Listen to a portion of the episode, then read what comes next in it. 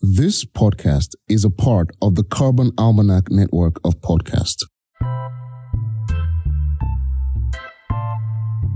Welcome to the Carbon Connection Podcast. It's not too late to change the conversation about climate change from doom and gloom to a conversation about possibility. This podcast is a curated selection of episodes that we just had to share with you.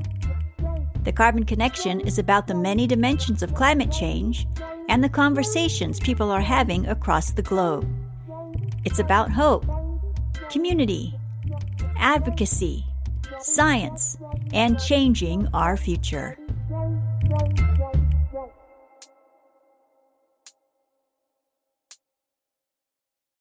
Hi, I'm Sam Schuffenecker, a contributor to the Carbon Almanac Network from Troy, New York.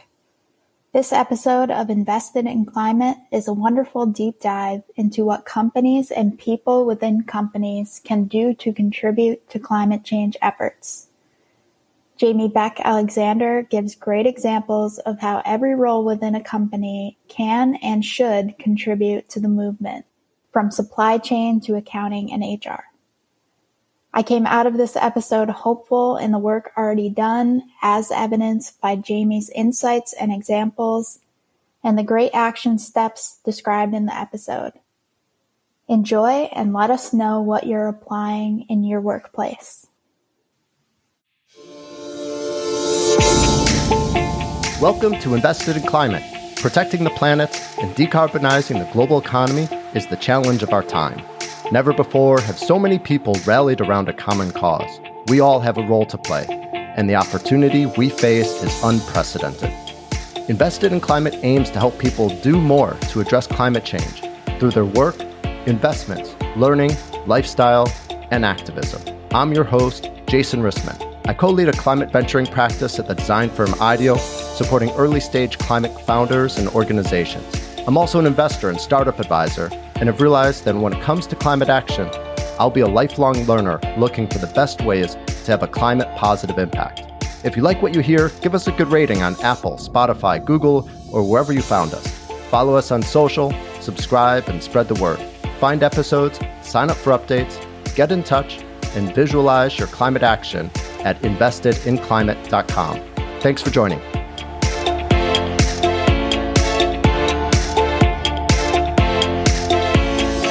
There is an awareness that change is coming. Employees are organizing. This is not going away. I hope people feel a lot of courage in that because the status quo is not working. It is not working when a little bit of power rests with a few influential people inside companies. We have got to change that calculus if we're going to move things quickly enough. And there's an awareness of that among leaders inside companies. And employees should feel like the wind is at their backs. This is happening all over society in every different sector. Today's episode focuses on work, and specifically, the work anyone can do to help their organization make climate change a priority. Our guest, Jamie Beck Alexander, argues convincingly that in order to mitigate climate change, every job must be a climate job. It's not about quitting your job to work on climate, she says, but rather recognize the influence you have. No matter your role, your industry, or your level within an organization, you can be part of what's really driving change in companies today. Movements of committed employees who help their organizations do more to address climate change. As the founding director of Drawdown Labs, Jamie helped develop the Climate Solutions at Work Guide and is providing hands on support to dozens of companies. In this conversation, she shares her insights to what's working, what's not, and the tangible steps we can each take to accelerate progress. Here we go. Jamie, great to see you. Welcome to Invested in Climate. So great to be here. Thank you so much for having me, Jason. You know, I was thinking it's really cool to get to reconnect with you. You and I got to work together uh, maybe six or seven years ago uh, in some projects at IDEO. And now we're both focused on climate change work and getting to collaborate a bit. And I was thinking how cool it is when people pop back into your work world. Yes, and our meandering paths cross again in this most important issue that we're working on. Well, super fun to see you and so exciting and really inspiring to hear about the work that you've been doing. You've been working in climate for some time now. Why don't we start off just by hearing how have you seen the space evolve and how would you describe the moment that we're in? I have seen definitely some, you know, some big changes in this space for sure. I mean, I think when I got started, I had to work for free. You know, I like interned. I tried to, you know, I had already like had a pretty decent career in the federal government and thought that it would be pretty easy to, to transition into climate work. But it was not. There were very few jobs at the time and just didn't feel like there was a whole lot happening in the space. How long ago was that? I mean, I guess when I was trying to kind of transition into climate work was probably right around when we were starting to work together. So, yeah, seven or eight years ago, I guess. Yeah, yeah. And now it's like, I mean, I, jobs are still, you know, I think there we still have a long way to go to like get more more jobs having a climate lens on them, but there's so many more resources now, and you know, communities and groups, and um, there's just a lot more happening in this space uh, in that amount of time, which is really exciting and where we need to be. And I think I mean, I think that's where the movement feels like that's where the movement is right now. Like just kind of taking what used to be like a super well defined group of people who worked on climate change, like a very, you know, like very defined, very restricted group of people who worked on it to net to that like sort of being burst wide open. And now it's like lots of people are finding their inroads from wherever they are. And that's sort of where I think we are as a movement right now. Great. Yeah, I've shared that same observation that it really feels like there's there's in some ways a mass mobilization of, of talent and that people are coming from all sorts of fields, recognizing that time is limited, that there's urgency, that this is the moment to dedicate our careers and, and our thinking to solving the climate crisis. Thrilling to hear about the work that you're doing to to support more people to do that. Why don't we turn to that? You are the founding director of Drawdown Labs, an organization I'm very fond of and full disclosure, IDEO, the company where I work, was a partner in helping design Drawdown Labs and is a member of it. For listeners that aren't familiar, tell us a bit what is Project Drawdown and, and Drawdown Labs? Project Drawdown is a, a, nonprofit organization, and we've been around for about seven years now. We um, really exist as an organization in order to research and then communicate, amplify, the solutions that we already have in the world today to address climate change. So we have researchers who have, starting seven years ago, all around the world, who have been kind of trying to understand what are the existing practices, technologies um, to address climate change. We've gathered all of those practices and technologies into one place. We've crunched the numbers around how much do they each cost, how much will they save over time compared to the business as usual approach? How many emissions in the atmosphere will they reduce or avoid? And we've determined that we actually already have in our hands today the solutions and practices to limit global warming to 1.5 degrees Celsius if we scale them quickly enough. So we don't need like some new technology, we don't need some new practices to be able to transition our, these sectors toward a livable future. We have them already. So that's the work of broad Project Drawdown. And then um, the program I run, Drawdown Labs, is really our our effort to say, okay, so we know what the solutions are. We know like the nouns, they're solar panels and heat pumps and regenerative agriculture. How do we scale those climate solutions in the world? So quickly that they displace our business as usual approaches. So we work within Drawdown Labs, we're sort of that experimentation hub with trying to figure out the how. Uh, so we work with corporations and investors primarily to kind of use the influence and scale um, and resources that those kind of actors in society have to be able to put their resources to work to scale climate solutions. Those are our main audiences. Um, within our existing economic system. We need to move capital toward climate solutions and we need to change corporate behavior as the biggest contributors to global greenhouse gases. So that's sort of where we play in the ecosystem. Yeah, you know, I was hoping when you said that we know what the solutions are, that your organization's actually just focused on celebrating and moving on. Uh, but it sounds like this is where the real work is now beginning when we published the book Drawdown in 2017, it was like we did celebrate. We were like, yay, we did the work. We have the solutions. This is great. And then it was like, oh, they don't just happen in the world on their own. Like we need to pull some big levers to be able to like bring them into the world at scale. I'd say that's drawdown 2.0. That's where we're headed now. And that's, that's really our main focus within, within drawdown labs. Great. Well, you mentioned that companies play a really big role in making the changes that are needed. Are you feeling hopeful about the private sector's role in addressing climate change? And what signs of progress are you seeing? I am feeling hopeful uh, at this moment, I think. And it's not really because corporate leadership is moving, is changing course dramatically, but because employees within companies are building movements inside companies. That's already starting to change things. And I think that's just beginning. So I am real, the more and more I learn about movement building that employees are doing inside companies and like the power that they're building to be able to change the culture inside companies gives me a lot of optimism, gives me a lot of hope.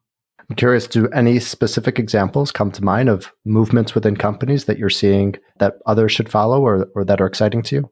I really think this all started with the Amazon Employees for Climate Justice who who started with a small group of very emotionally invested individuals who were like no we you know we need, we're shareholders in this company even if we're very small shareholders like we're part of this company we're invested in this company and they're not doing enough and they built their numbers and had like a, a super cl- clear mission they ended up becoming a group of 7,000 employees who read a letter to the Amazon board um, at one of their shareholder meetings. And then a few months later, Amazon came out with their climate pledge. It's too much of a coincidence that you know, I think the employees had a lot to do with that. That's really been a blueprint initially for the tech sector we saw a lot of other of the big tech companies have similar movement building happen within within those companies and now we're seeing it across sectors so i've seen that happen in food and ag companies big transportation companies i've seen collaborative spirit where employees are like oh we're all in hr let's figure out how we how human resources professionals can bring our skills to bear to help the company so i've seen it both in you know in a collaborative way and in a in more of like an agitating way, like an organizing and saying, no, we're not the company's not moving fast enough. We're gonna like exert some pressure. You know, and then there are formal kind of mechanisms like shareholder resolutions that employees can bring as shareholders in a company similar to what Amazon did. I think there's there's some of that happening right now as well. So yeah, I think this is kind of the beginning of that wave. It's interesting. You you describe this as movements within companies. Something actually that some of my colleagues at IDEO have written about. The idea of movements, not mandates, are what change organizational culture. Um, I'll include a link in the show notes in case people are interested in that idea. But I'm curious, uh, as you watch more and more people do this, what are you learning about what is actually effective for changing organizations from within? Yeah, that's a great question. I, and I read, I did read that article, and it resonated me, with me so deeply. It really, I think that's, I think it's exactly what I've seen happen, and and it, it sort of feels like that was a case study that has really played out, you know, time and again, which is movements starting with you know a small group of people who are deeply invested, deeply rooted calling that they like build their numbers. They demonstrate some early wins, even if they're small, like getting climate related performance metrics into different job functions, for example, like, you know, small wins, but like accumulating small wins, building numbers, and having like a clarity of vision, which is really exciting because that can happen anywhere, really. And when it comes to climate change, like the concern and emotion that people feel about it is only growing and so it's only going to be more and more people brought into that movement, I think. That's great. Let's turn to the role that our listeners can play. You don't know this, but on a recent episode that I recorded with Anshuman and Kumal, founders of a great startup called Terra, one of them actually quoted you. You didn't realize that you're that famous. But they said that Jamie uh, Beck Alexander from Drawdown Labs says that every job must be a climate job. Tell us what you meant by that. And did you say it? I did say that. That is very kind because I am such a fan of Terra's work and and I feel like they're actually doing like I I said those words but like they're actually doing the work. I think I said that in like a TEDx talk. I think what I mean by that is climate change affects everything. Climate change is, you know, it underpins everything, every aspect of society, every part, as every aspect of life as we know it. That means we all have a role to play. Um, and so, and I don't think that means everybody needs to like leave their current jobs and go work for a climate NGO or a climate startup. I think that means everybody finds their inroad from wherever they are because we need accountants mm. doing like carbon accounting. We need, you know, salespeople shifting their businesses away from fossil selling into the fossil fuel sector into, you know, partnering only with like climate related or, you know, companies that have science based targets. We need marketers and human resource professionals and you know farmers and people to install heat pumps and you know i mean we like liter- quite literally there's like every sector of the economy needs to undergo a transformational change. And so every sector of the economy needs to change. Therefore every sector of the economy and every like skill set has a role to play.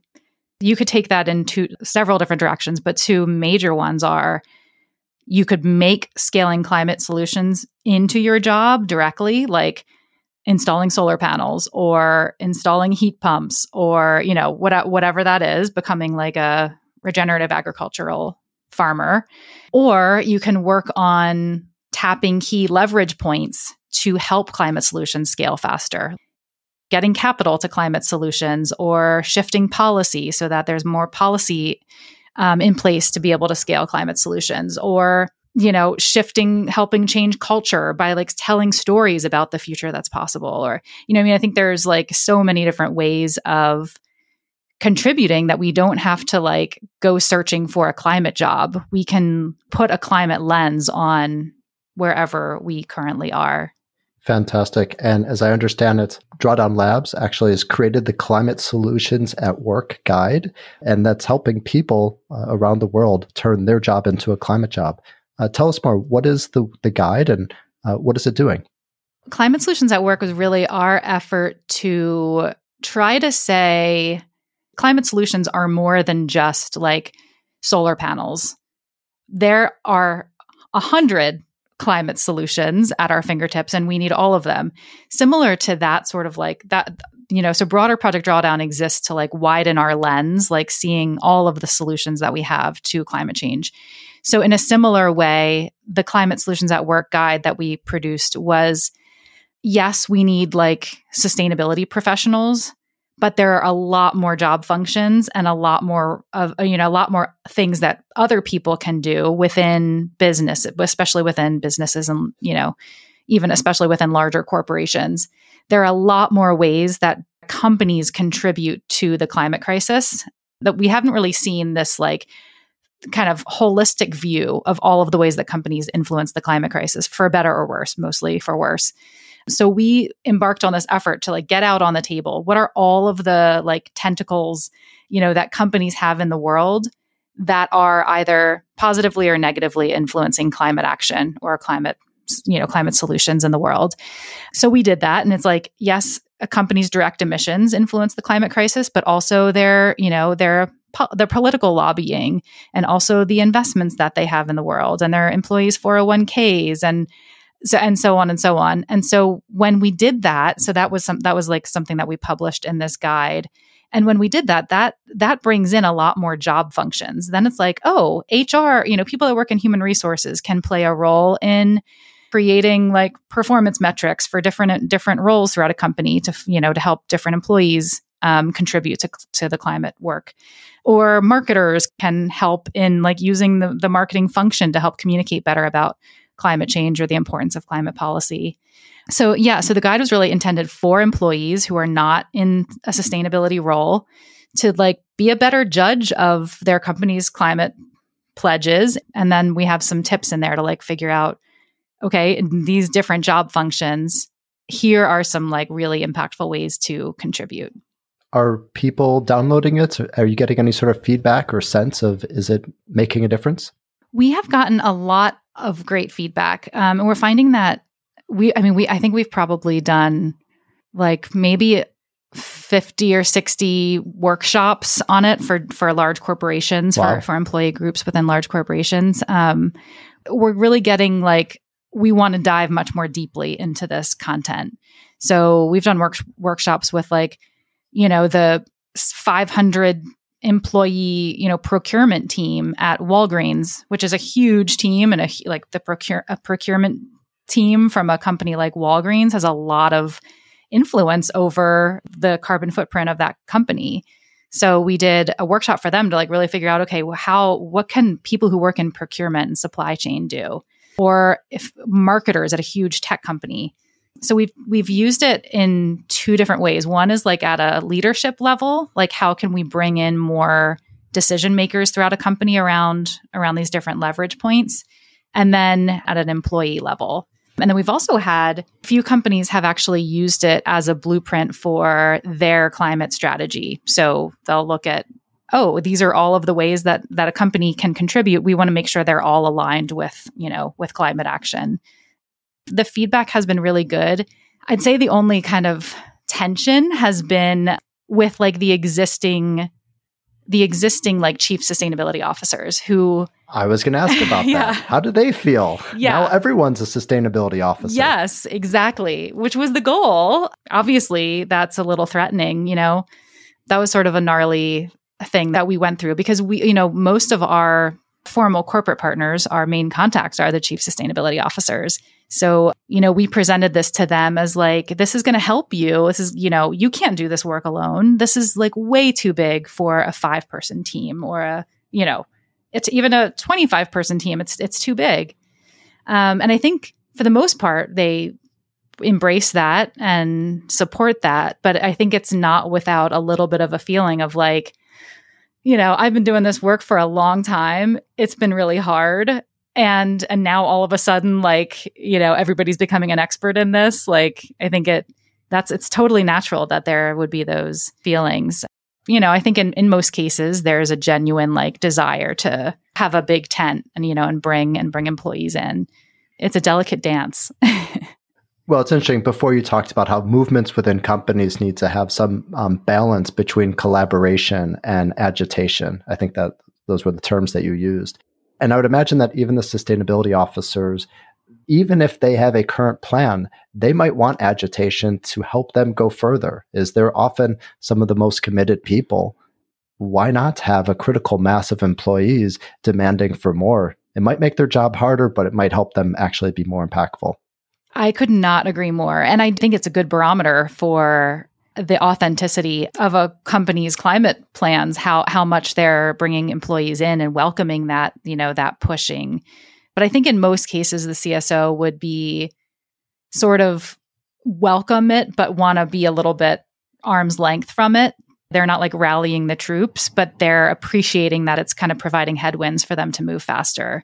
I think that's how it's generally seen but not always and so that's why I think that's that's a good barometer for like how much you could actually trust. You know, the the, the company's ambition is like whether they're welcoming the, the you know the sort of agitating to, to help move them faster or not. Well, it brings up a really good question around greenwashing is there's no shortage of companies making big commitments around climate right now, but actually holding the companies accountable is another story. What are you seeing as being effective for holding more companies accountable? And what do you think needs to change? Such a great question. It is nonsensical to me that this space has no accountability. I mean, there's, it's like all the marbles, really. This work is literally for like everything we know and love on planet Earth, and there's no teeth to anything. It's nonsensical to me and it's built on pledges and promises and like commitments. Like it's just, this is like the business world. How have there not been like legally binding mechanisms drawn up by now? Or at least executive compensation tied to it, Exa- right? Right. Incentivize leaders. That's a no brainer. Like, and that's rarely, rarely see that. That one, I've seen one company do that. Salesforce does that now. It doesn't make any sense to me. It feels like, we're betting everything we know and love on pledges and commitments. Like i don't think so. So i mean the the sec ruling you know or the the proposed ruling from a few weeks ago will help with that. Around disclosures. Around disclosures yeah. That'll help. But i also think we need other ways of measuring this question. Like it's you know how how how many times in a year has a company lobbied for climate policy. You know that's a measurable statistic. Nobody really counts that yet. That's a metric to me that that helps me understand are they serious or not? Are they looking at mo- shifting their you know companies have like a ton of investments in the world? Are they looking at shifting those away from fossil fuels? Are they providing their employees with opportunities to green their 401ks so that their f- employees' 401ks are not invested in fossil fuels? There are ways that, yeah, executive compensation, are they like creating opportunities for more employees to support the work of the company's climate ambition? There are other metrics that you can use to measure a company by that we haven't, I don't think we've really started to scratch the surface yet. You mentioned before that there's different levers that the climate solutions at work guide and your overall approach to trying to change companies is, are really focused on different levers for changing the organization. Tell us about them. And in particular, which is your favorite lever? The first and most obvious one is emissions. So, of course, companies are directly sending emissions into the atmosphere and then through their supply chains. But then there's policy lobbying. So are companies stepping up on policy when it matters? Most times they are either silent or through their trade associations, they're often um, obstructing climate policy because the chambers of commerce and other trade associations often tend to be against regulation because they're made up of all kinds of utilities and, and oil and gas companies inside those same associations. So they don't often hardly ever support climate policy. So companies could be pushing their trade associations on that front. A lot of companies are, you know, supporting political candidates, um, often who are misaligned with their sustainability goals. So that's sort of the policy lever. Then there's the, you know, investments lever, um, which I mentioned, like what are they doing with their cash investments and their retirement plans for employees? That's a huge amount of money that they're investing and often is going into the fossil fuel sector. That's called like financed emissions. Those two, I'd say, are the two probably the two biggest policy engagement and and investing. There's like business model transformation. Companies are often, you know, we hardly ever talk about what the company's actually doing as their business model. I, I always think of the example of like you have Walmart on one side who's just producing mostly crap in the world, right? Like perpetuating a well i mean i'm not trying to pick on walmart but like these you know companies that like exist in order to perpetuate like perpetuate like stuff in the world like sell stuff in the world them having a, a really ambitious climate target is great but it's not the same thing as like tesla existing in the world who exists in order to you know, scale a climate solution aside like aside from their like human rights issues that they have going on. But uh, you know, as like looking at an actual business model, we hardly ever talk about what kinds of businesses we actually can afford to have in the world in the era of climate change. Can we have like like maybe we can't afford to have companies whose business models are solely focused on the proliferation of stuff. Maybe they need to like transform their business models to be focused on scaling climate solutions. So that's one that we don't hear a lot about. And it's sort of, I think it's kind of on the horizon. And then there's, you know, the product, like the partnerships that companies have. A lot of big tech companies have partnerships or contracts with the fossil fuel sector um, to help them drill to use their technology to drill more efficiently or things like that. So really looking at the partnerships that companies have in place. So those are a few. I mean, I think my favorite one is one around what we call long-term thinking, which is really looking at how can companies start to help shift um, from uh, this incessant focus on quarterly returns to one that like sort of values the longer term. Um, so that's that's looking at you know the donut economic model um, that Kate Raworth has you know kind of propagated in the world. How can companies actually help to start moving capitalism in like a more longer term thinking or a more inclusive direction. That's probably my favorite. And I think there's um, a lot of potential there. Right. I bet you didn't expect to be asked your favorite lever. my favorite lever. I want to go back to the individual experience and individual action. You talked about leading workshops where you are helping people see that their job is a climate job. what is it like at that individual level? Are, are you, I just sort of see this as maybe like a revelatory moment, just an unlock for mm-hmm. people of realize, wow, I actually have agency. I actually can make a difference. What's that like to be next to or to, to see? Uh, you're absolutely right. Like it is, it does feel like a moment of like people come alive. So, I mean, one of the first things we do in a workshop is if it's with a specific job function, you know, I'll say like, like think about the broad purpose of this discipline. Like think about the the highest level. Like what is the purpose of a human resources professional? Well, you know, it's to help take care of employees and protect the business and, you know, recruitment and making sure that employees have their benefits and everything like that. So when you think about it at that level, it's like, oh, how could that be put to use for climate action? well, I guess we could, and then and then that starts like a this iterative process of like, oh, well, I guess I could look at like tying bonuses for employees to to different climate outcomes, or I guess I could look at creating a better culture of you know feeling like a safe space to talk about climate change at work, or you know, I mean, it just like brings up these um, these ideas and you know, I'd like marketing. Think about like the marketing function. Marketing as a general discipline is like to well, I don't know what the exact definition is, but it's like something around promoting the a business or a product or you know communicating about about it. And like how much do we need that for climate change in the world? Like we need the world's best marketers on this problem. We need marketers for the build back better act and you know we need like salespeople. Like like when you think about the sort of like the highest level purpose of these departments um, and really start from there and brainstorming like how could that general discipline be used for climate action? It's just such a like a generative place to start. And then we kind of drill down from there into like okay so within that what is your specific functional area? Um, and the ideas are incredible. Like there are so many incredible ideas that have come out of those workshops that are like wow i like we want to share this with like everyone who works in procurement you know?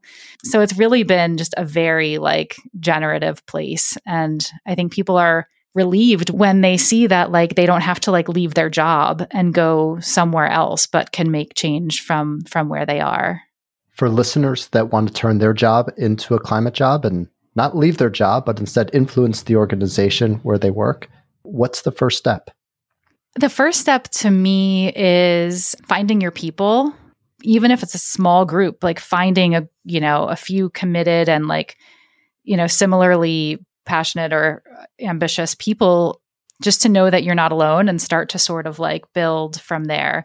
So I would say that's that's the first thing. And then and then looking at the almost like doing a power mapping of who's who in the company makes decisions. Okay who in the company whispers in the ear of those decision makers okay how can we influence them? What messages do they want to do they need to hear? What how is climate most relevant to their part of the business? And sort of like mapping out um, and if you have like one key ask that you're you know say you're like you're organizing around getting your company to like boldly support some big climate policy.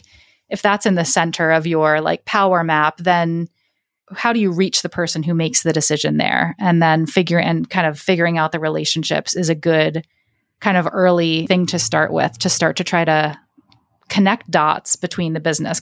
I think climate like movement building can benefit from like connecting these various like dots throughout the company who aren't typically who don't typically work together and who often may have like different things going on and bringing them together around climate um, is a really powerful thing to do. But I would say, yeah, finding your people and like sort of mapping out the structure of power and how to how to try to like reach that and influence that.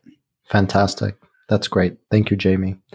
So, this podcast, Invested in Climate, helps people do more to address climate change, really across five categories of action work, investments, learning, lifestyle, and activism.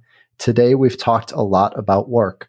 I'm curious if you have recommendations of what people can do and what our listeners can do across some of those other categories of investments, learning, lifestyle, and activism. I think those are such great categories, and I love that. At Project Drawdown, our climate solutions and our research indicates that people have a lot of agency. You know, I mean, my work specifically specifically focuses on companies and their agency, but our broader research shows that something like 30% of our global greenhouse gas emissions could be reduced or avoided by the actions of individuals. We've taken our research and like sliced and diced it to understand different levels of agency and which climate solutions are most relevant to different actors. Um, and individuals and households have a huge role to play, especially you know when those are aggregated when we take collective action, especially within wealthy countries and for wealthy individuals who have you know who who are responsible for more emissions and have more means to reduce them and that was called out in the IPCC report, you know, that was recently released. Like there is a difference between luxury emissions and what they call sub subsistence emissions, like people who have to like farm in order to feed their families versus people who are buying their third yacht. So we don't shy away from like individual action is very important and you know has a lot of power and we need to be able to tap all of those levers. Fantastic. That's really fascinating that over 30% of emissions really fall down to the individual level and choices that we can all make. Really powerful. Yeah. We've talked about a lot today. I love the framing of first starting with finding your people and then mapping power as being the entry to changing the organizations that you work at. And also just in recognizing your agency as an individual, as a consumer, as a family member, as a community member. Is there anything else that you'd like to cover or that we didn't talk about? My sort of where I am right now is we're in the like try anything phase. I think inside companies, especially, there's a like, there is an awareness that change is coming. Employees are organizing. This is not going away. I hope people feel a lot of courage in that because the status quo is not working. It is not working when a little bit of power rests with a few influential people inside companies. We have got to change that calculus if we're going to move things quickly enough. And there's an awareness of that among leaders inside companies. And employees should feel like the wind is at their backs. This is happening all over society in every different sector. It can be scary to like try to find your inroad or to build movements within companies. Like that it can be nerve wracking you don't want to like lose your job of course but like this is a, a moment to be bold and i think that there's a lot of rationale. There's a lot of like proof that it's working. I think that should hopefully give a sense of solidarity that this is happening in a lot of different places and that it's one of the many things that the world needs and that we have one of the leverage points we have to tap Thank you so much, Jamie, for being with us and invested in climate. We will definitely include links to Drawdown Labs and the guide that we spoke about in the show notes and look forward to keeping track of your journey and, and continuing to collaborate with you. Likewise, Jason. Yeah, I'm so excited about this. And thank you for the opportunity to, to chat with you today. Thanks for joining us for this episode of Invested in Climate. Please remember to rate us on Apple, Spotify, or Google. Find show notes Sign up for updates, get in touch, and visualize your climate action at investedinclimate.com. This podcast is for informational and entertainment purposes only and does not constitute financial, accounting, or legal advice. Thanks again.